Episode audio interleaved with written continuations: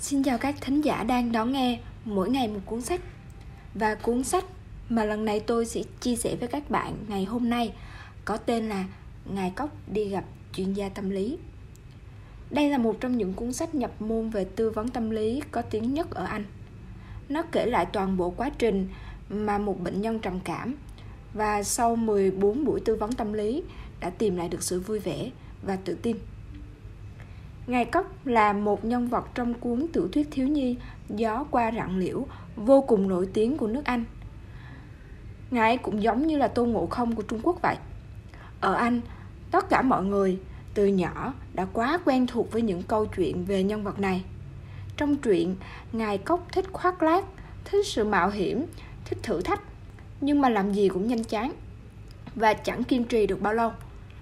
Trong cuốn tiểu thuyết Gió qua rặng liễu, Cốc đã kéo ba người bạn cùng mình đi phiêu lưu mạo hiểm. Trên đường đã gặp vô vàng những khó khăn và nguy hiểm. Trải qua bao thập tử nhất sinh mới về được đến nhà. Lúc này, trang viên của Cốc cũng đã bị bọn xấu chiếm giữ. May mắn thay, cuối cùng thì kết thúc cũng có hậu. Ngài Cốc lúc này cùng bạn bè mình đã đồng tâm, hiệp lực giành lại trang viên. Cốc cũng đã nhận ra gia đình và bạn bè quý giá biết bao. Một ngày cốc thích cười và thích sự náo nhiệt như thế. Ấy vậy mà trong cuốn sách này lại bị trầm cảm. Cốc ta trốn một mình ở trong phòng, sắc mặt thì ảm đạm. Khi bạn thân đến thăm, thì liền bật khóc rất to. Bạn bè vô cùng lo lắng, nên đã khuyên ngài ấy thử đi khám tâm lý. Chuyên gia tư vấn mà ngài tìm đến là ngài diệt xám. Một người vừa đến thị trấn. Nhân vật này như là hiện thân của robert de Boer tác giả của cuốn sách này, là một người nho nhã và thông minh. Ông là một chuyên gia tư vấn tâm lý cao cấp tại anh, đã từng giảng dạy tại học viện kinh doanh henry anh quốc. Cuốn sách tâm lý học của ông đều rất nổi tiếng. Năm 1997 khi đã hơn 60 tuổi, từ những thành quả nghiên cứu và kinh nghiệm thực tiễn trong việc tư vấn tâm lý hàng chục năm ông đã cho ra đời cuốn sách nhập môn tâm lý học dành cho tất cả mọi người và không ngừng tái xuất bản trong hơn 20 năm nay.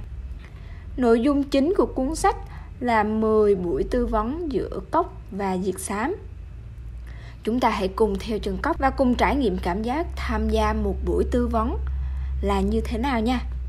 Dưới ngòi bút tài tình, tác giả đã lồng ghép được những khái niệm cốt lõi cũng như là những công cụ thường dùng hay kỹ năng giao tiếp của tư vấn tâm lý vào trong câu chuyện và các cuộc đối thoại.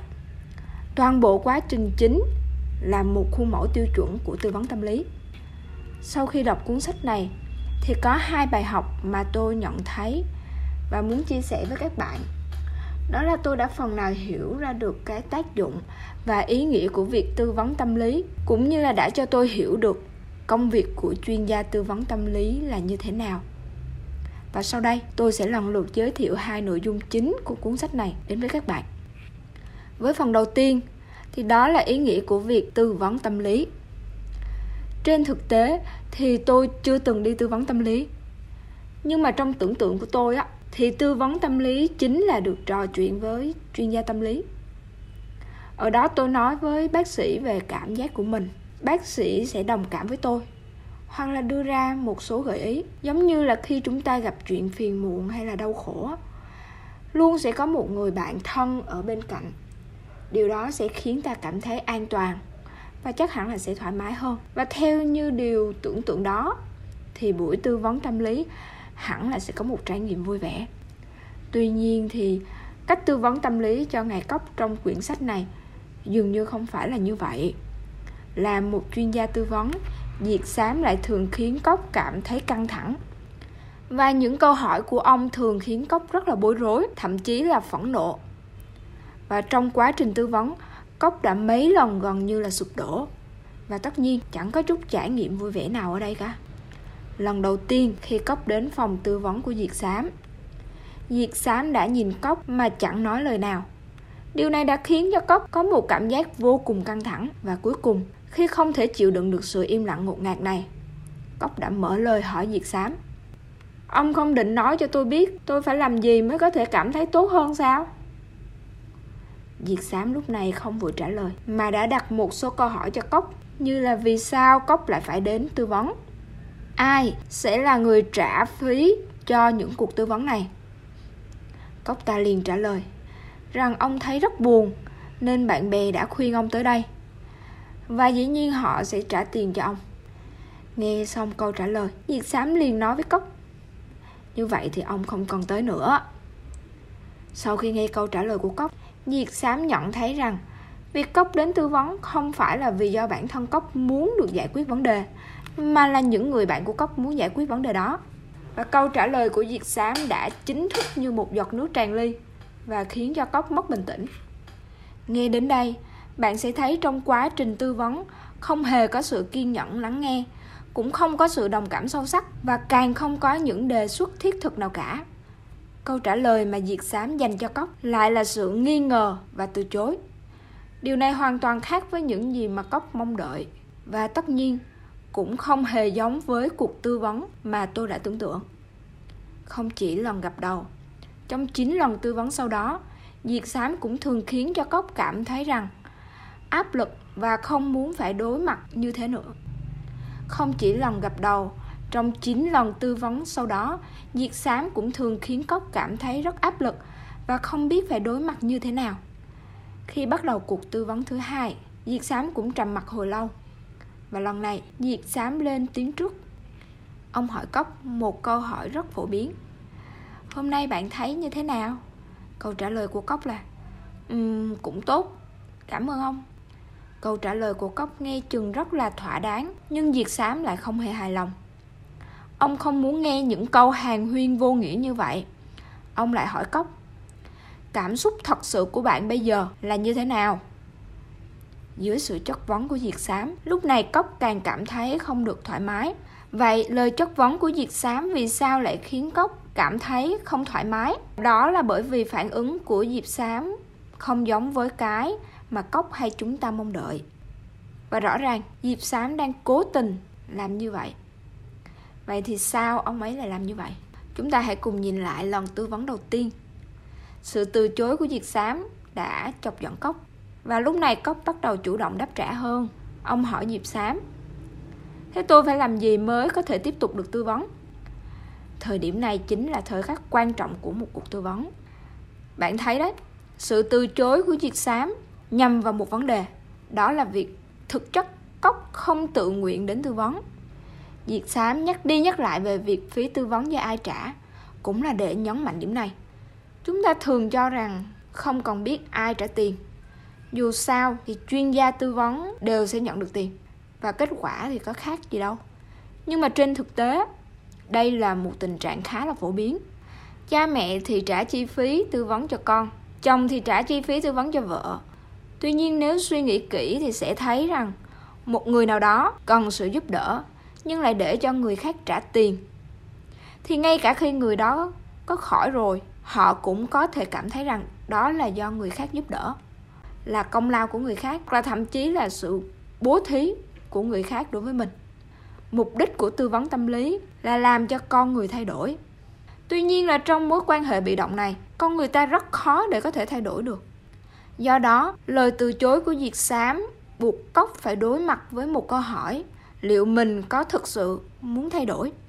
Khi cốc đã suy nghĩ rõ ràng về vấn đề này và quyết tâm tiếp tục tham gia tư vấn, ông ấy đã đưa ra quyết định của riêng mình, thay vì cố gắng làm hài lòng bạn bè.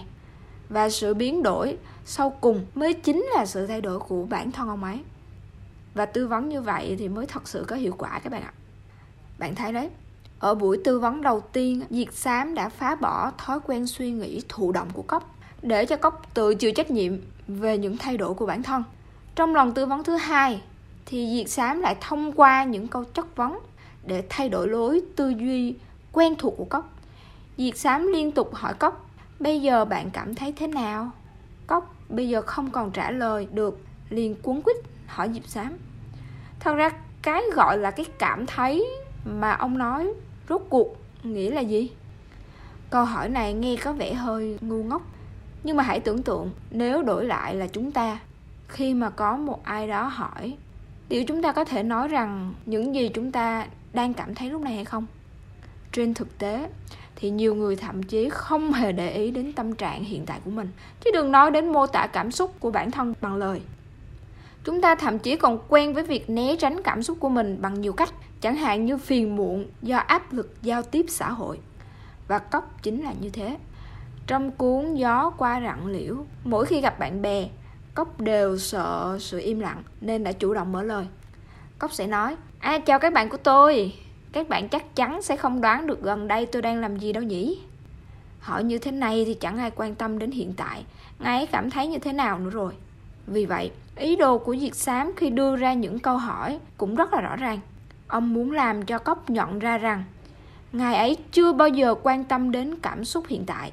Đây là một vấn đề rất nghiêm trọng. Sau đó thì diệt xám bắt đầu hướng dẫn cốc cách cảm nhận. Ông yêu cầu cốc tưởng tượng ra một chiếc nhiệt kế cảm xúc có thể đo được cảm nhận. Ở vạch số 1 là đại diện cho tâm trạng rất là xấu, thậm chí là muốn tự sát. Và ở vạch số 10 là đại diện cho sự rất vui vẻ sau đó, ông yêu cầu cốc làm một ký hiệu. Cốc đã không hề do dự mà đưa ra ký hiệu ở mức 1 và 2 họ bắt đầu khám phá. Cốc từng có cảm giác muốn tự sát hay không? Chuyện lúc đó là như thế nào? Bây giờ cốc có cảm giác gì? Lúc này cốc chia sẻ rằng ông cảm thấy bản thân mình đã khiến cho cuộc sống trở nên lộn xộn và sau đó liền bật khóc. Diệp sám tiếp tục hỏi, ông luôn cảm thấy như vậy sao? Và lúc này có vẻ như buổi tư vấn bắt đầu giống như tưởng tượng của tôi rồi. Diệp xám đã bắt đầu đặt câu hỏi và lắng nghe. Còn về phía cốc, đã bắt đầu trả lời và nói lên cảm xúc của mình. Cốc bắt đầu kể về một đoạn phiêu lưu mạo hiểm của mình. Cốc vào tù vì tội can quấy và đã vượt ngục, phải hóa trang thành một cô giặt đồ. Và trên đường chạy trốn, còn bị một nhóm lưu manh lùng bắt. Vất vả lắm mới thoát được thì lại bị rơi xuống sông suýt chết đuối. Quả thật là quá đen đuổi nhưng trong cái rủi thì lại có cái may. Chính lúc đó người bạn tốt hải ly đã cứu ông. Những chia sẻ trên đều có trong cuốn tiểu thuyết gió qua rặng liễu. Ở đó, tuy có rất nhiều trong gai, nhưng đến cuối vẫn là kết thúc tốt đẹp, vẫn là một happy ending cơ mà. Vậy thì có gì mà không vui nhỉ? Quả nhiên, diệt xám cũng hỏi cốc. Những chuyện này vì sao lại khiến cho ông không vui? Cốc nói đó là do thái độ của hải ly. Mặc dù hải ly đã cứu ông, nhưng lại không có hứng thú nghe ông chia sẻ nỗi khổ của bản thân, mà chỉ chăm chăm chỉ trích ông. Không chỉ có hải ly, một người bạn khác của ông cũng như thế, và lúc nào cũng chỉ trích cốc nói ông càng quấy và không đáng tin cậy. Và ngay cả khi sau này, bọn họ đã cùng nhau lấy lại trang viên cho cốc, cũng không làm cho cốc vui được bởi vì tất cả những gì mà ông cảm thấy từ bạn bè của mình đều là một sự phủ định. Những độc giả quen thuộc với cuốn gió qua rặng liễu có lẽ sẽ cảm thấy hơi chạnh lòng khi nghe cốc nói như vậy. Trong câu chuyện đó, khi đọc đến đoạn chú cốc đen đuổi được bạn cứu, lại còn sát cánh cùng nhau lấy lại trang viên, thì sẽ nghiễm nhiên nghĩ rằng cốc lúc này rất vui vẻ. Nhưng mà bây giờ tác giả cho chúng ta đi vào thế giới nội tâm của cốc, nói với chúng ta rằng, sự thật là không phải như vậy đó. Cốc vốn dĩ chẳng hề vui vẻ chút nào cả. Và với so sánh này, bạn nhận thức được vấn đề ở đây là gì rồi chứ? Trong câu chuyện gốc thì dựa theo cảm nhận của chúng ta, thấy rằng ngài cốc rất vui vẻ, là bởi vì ngài ấy đã sử dụng các sách lược để chạy trốn đi cảm xúc đó. Để người khác không nhìn thấy chúng cũng giống như lần đầu tiên Diệp Sám hỏi Cốc là ông ta cảm thấy như thế nào. Và ngày ấy đã không chút do dự và trả lời, cũng tốt.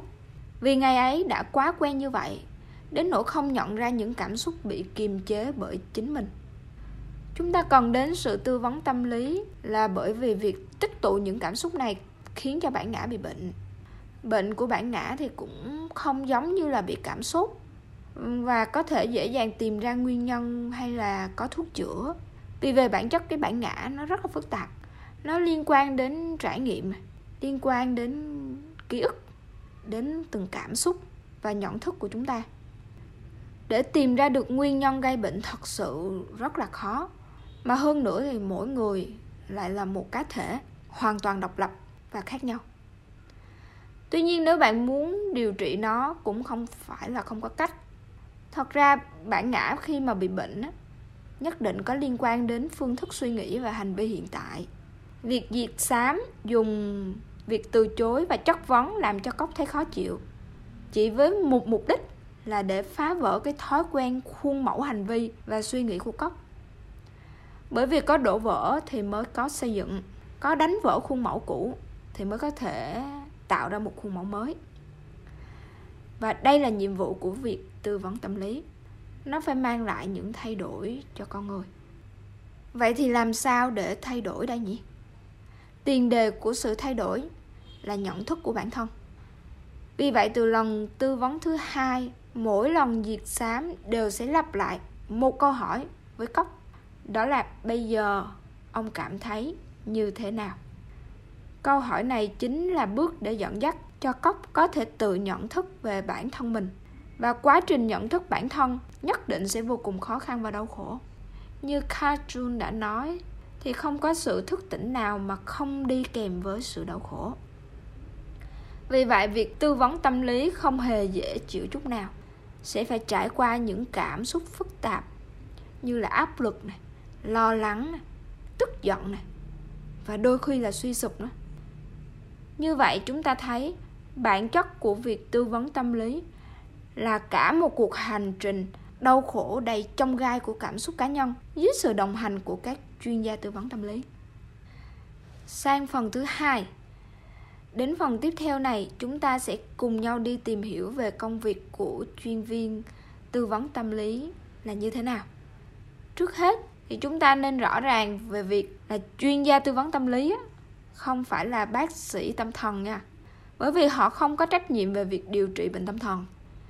Bạn có thể cho rằng các chuyên gia tư vấn tâm lý sẽ đồng hành, sẽ lắng nghe, sẽ hướng dẫn chúng ta. Nhưng nếu chỉ là như vậy thì gia đình và bạn bè là đủ rồi. Vậy còn gì một cuộc trò chuyện tư vấn chỉ vẻn vẹn có vài chục phút, thì chắc chắn chẳng thể nào mà bằng được sự gắn kết lâu dài như gia đình và bạn bè. Nhưng mà trên thực tế chúng ta cần các chuyên gia tư vấn chính bởi vì đó không phải là thành viên trong gia đình và càng không phải là bạn bè. Cái chúng ta cần vào thời điểm đó lại là một người xa lạ trong cuộc đời của chúng ta. Chúng ta hãy cùng đặt câu hỏi, vì sao chúng ta bị trầm cảm? Vì sao lại chìm đắm trong những cái bi thương và đau khổ mà không thể nào thoát ra được?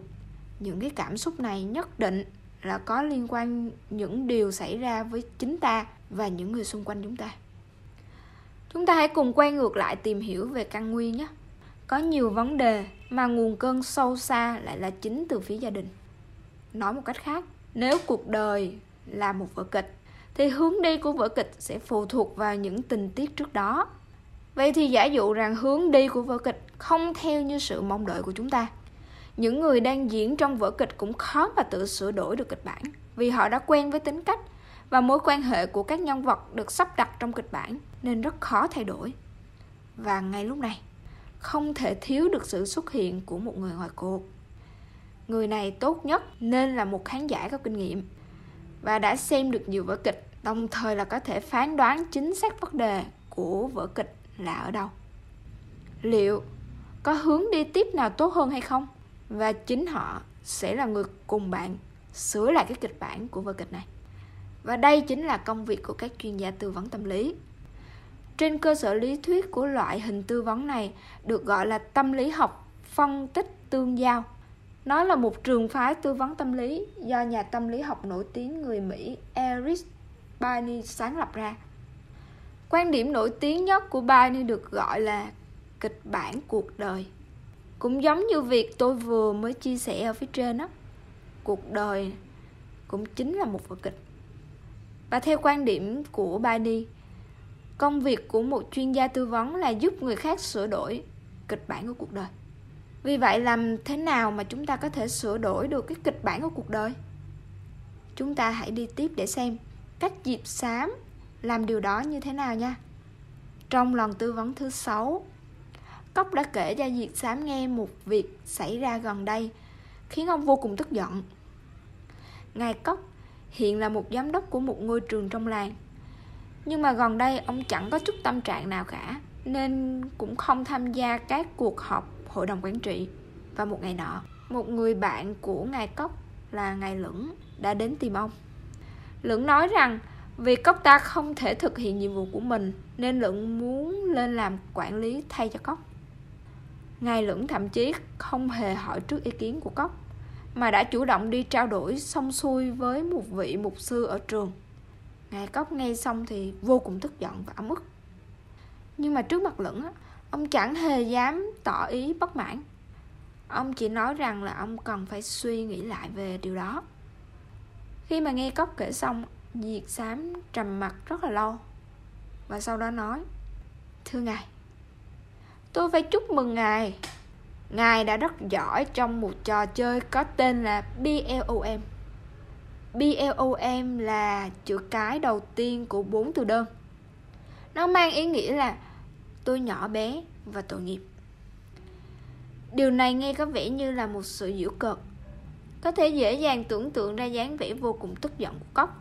Cốc ta đang kể về những tổn thương mà mọi người gây ra cho mình. Ấy vậy mà diệt sám lại nói rằng ông ta đang chơi một trò chơi. Thực chất, trò chơi mà diệt sám đề cập tới nó là một khái niệm trong tâm lý học phân tích tương giao, gọi là trò chơi tâm lý.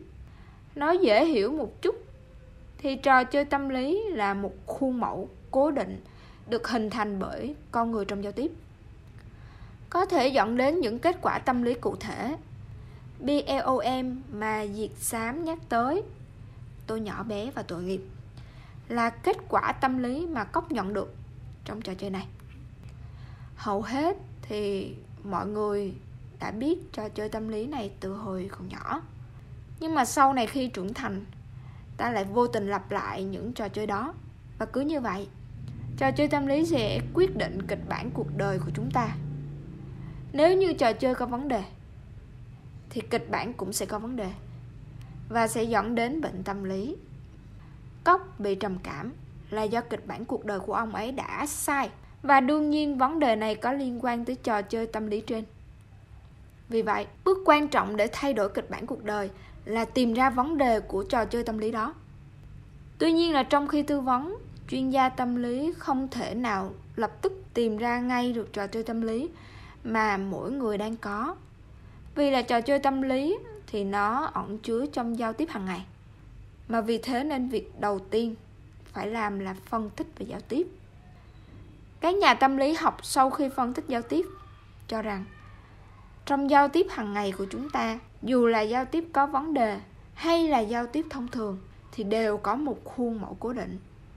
Trước hết, trong giao tiếp, chúng ta sẽ vô thức xây dựng cho bản thân mình một vai diễn nào đó và cũng từ đó mang suy nghĩ và cảm nhận, hành động cũng sẽ dựa theo vai diễn này vai diễn được mô tả ở đây là trạng thái bản ngã của người trong giao tiếp. Ví dụ, khi cốc nghe thấy lời đề nghị nhưng thực chất là ra lệnh của lửng liền thấy rất là tức giận, nhưng mà sau đó thì bắt đầu lại nghi ngờ vào bản thân. Dù không có cam lòng, nhưng cũng không dám từ chối lưỡng và đây chính là trạng thái tâm lý của trẻ con. Con lưỡng thì luôn ra lệnh sai bảo và không suy nghĩ đến cảm nhận của đối phương. Chính là trạng thái của cha mẹ. Thật ra là có ba loại trạng thái bản ngã. Ngoài trạng thái của trẻ con nè, trạng thái của cha mẹ nè, thì còn có một trạng thái nữa, đó là trạng thái của người lớn. Tức là sau khi lớn lên đó chúng ta có thể giao tiếp với đồng nghiệp và bạn bè trên cơ sở giao tiếp bình đẳng, thì tức là chúng ta đang trong trạng thái của người lớn. Tiếp theo thì giao tiếp phải có hai chiều. Hai người bắt đầu giao tiếp thì một người đưa ra sự kích thích và người kia thì phải đáp lại. Đó là một đơn vị xã giao. Sự kích thích này và phản hồi ở đây thì có thể là ngôn ngữ này cũng có thể là thông tin phi ngôn ngữ khác. Như là mình đóng sầm cửa khi mà có những cuộc cãi nhau hay là tranh cãi. Và cái gọi là phương thức giao tiếp chính là xem trạng thái bản ngã của cả hai bên.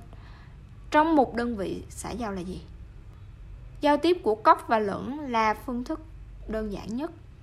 Lẫn dùng phương thức của cha đối với con để đưa ra các kích thích, còn cóc thì dùng phương thức của con để đáp lại người cha. Đây được gọi là giao tiếp bổ sung. Cũng có khi một người sử dụng phương thức người lớn để đưa ra sự kích thích nhưng đối phương lại dùng phương thức cha mẹ đối với con cái để mà đáp lại. Ví dụ như là người chồng hỏi một người vợ, áo sơ mi của anh ở đâu rồi? Người vợ trả lời, tại sao mà tất cả mọi việc của anh đều đổ lỗi lên cho em vậy? Đây được gọi là giao tiếp đan xen. Thật ra là có 81 tình huống khác nhau trong giao tiếp đan xen và giao tiếp bổ sung.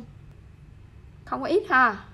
Thật ra là còn phức tạp hơn đôi khi cách giao tiếp này có vẻ là của một người lớn, đối với một người lớn. Nhưng mà thực tế người nói đang cố gắng kích thích người đối diện đi vào cái trạng thái bản ngã. Ví dụ như khi một nhân viên bán hàng giới thiệu sản phẩm, nghe có vẻ là rất là hợp lý ha, rất là lý trí.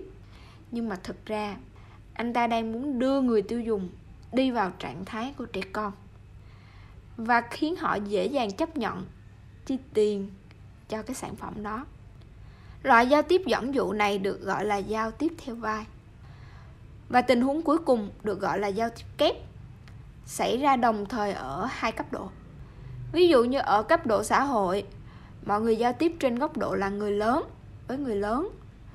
Nhưng ở cấp độ tâm lý bên trong lại là trẻ em giao tiếp với trẻ em bạn có thể coi đó là dạng giao tiếp khẩu thị tâm phi.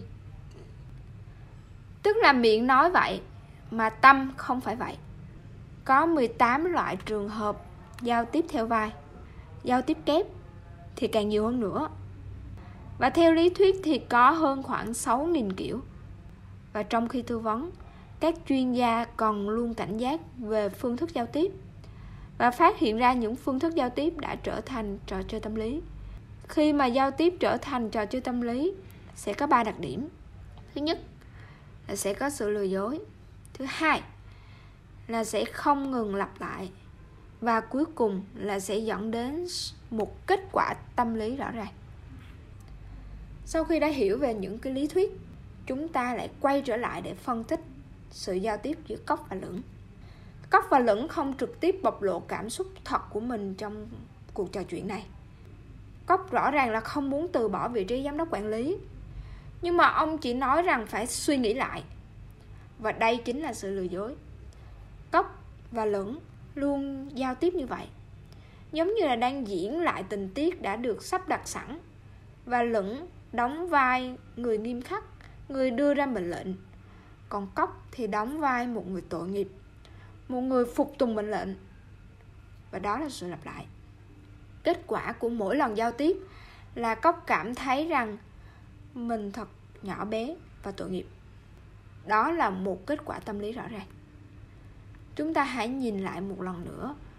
Diệt xám đã làm gì trong buổi tư vấn để giúp cho cốc nhận ra những vấn đề này? Thật ra khi cốc nói với diệt xám về cuộc cãi vã của mình với lửng diệt xám nhận ra rằng đây là sự giao tiếp bổ sung giữa cha và con ông nhận ra rằng hình mẫu này không chỉ tồn tại trong mối quan hệ giữa cốc mà lửng. Nó còn là trò chơi tâm lý của mà cốc rơi vào.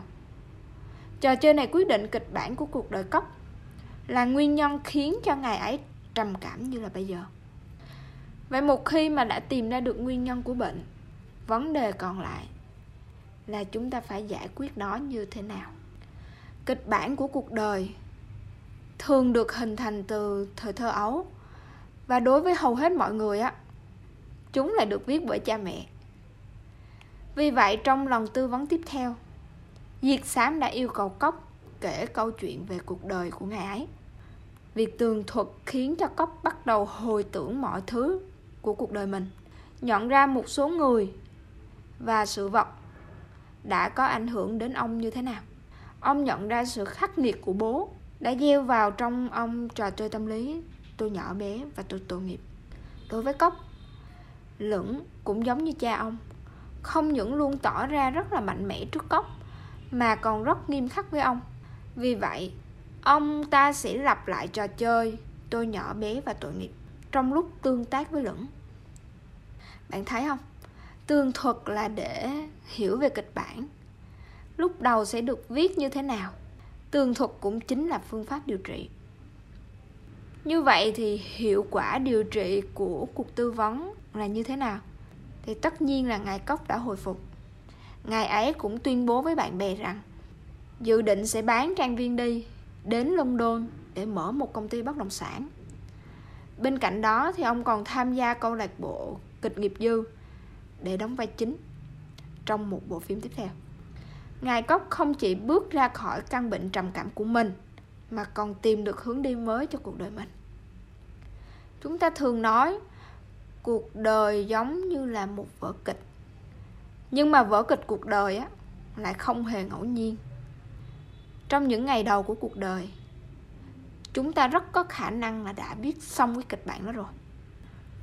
Tôi thì thường nhận ra rằng mình là một diễn viên đang diễn theo kịch bản. Nhưng một khi bạn phát hiện ra tất cả những điều này, một cánh cửa ký ức sẽ mở ra và bạn sẽ có được góc nhìn vượt ra ngoài kịch bản. Góc nhìn của một người ngoài cuộc. Và tiếp theo đó, bạn có thể viết lại kịch bản của cuộc đời mình theo tiếng gọi của con tim. Như vậy, qua đây thì chúng ta thấy rằng vai trò của chuyên gia tư vấn là giúp những người đến tư vấn phân biệt được các kịch bản cuộc đời cũ và đồng hành hướng dẫn bạn cách viết ra các kịch bản mới vừa rồi cũng đã kết thúc phần 2 của quyển sách. Như vậy thì chúng ta cũng đã kể xong câu chuyện về ngài cốc đi gặp chuyên gia tâm lý. Thật ra là nếu như bạn đã đọc hai cuốn sách kinh điển về tâm lý học phân tích giao tiếp của con người là trò chơi nhân gian và kịch bản cuộc đời, thì với cuốn sách này bạn sẽ thấy nó thật sự là rất thông minh và hóm hỉnh. Bởi vì trong cuốn sách này không chỉ đưa ra những kiến thức phức tạp, đã lồng ghép vào cốt truyện và lời thoại, mà mỗi chi tiết trong cuốn sách còn thật sự chứa đựng nhiều lý thuyết và kỹ năng kèm với phương pháp tư vấn tâm lý. Ví dụ như là khi cốc đang kể chuyện, thì tác giả sẽ miêu tả phản ứng của diệt xám.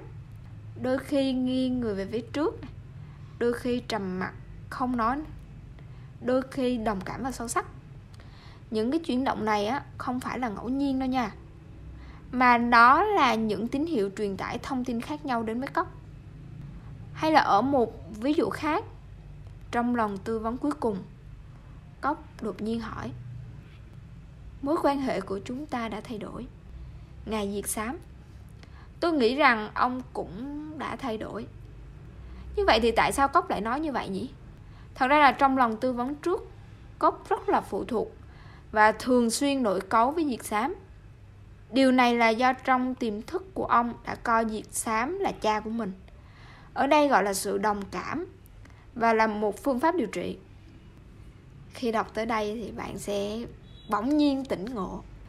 Thực ra là thái độ của diệt xám đối với cốc lúc đầu rất là cứng rắn, giúp cho cốc thiết lập được sự đồng cảm, cho phép cốc gắn cảm xúc đối với cha lên chính bản thân mình cuối cùng thì cốc cũng khỏi bệnh và không còn đến sự đồng cảm nữa.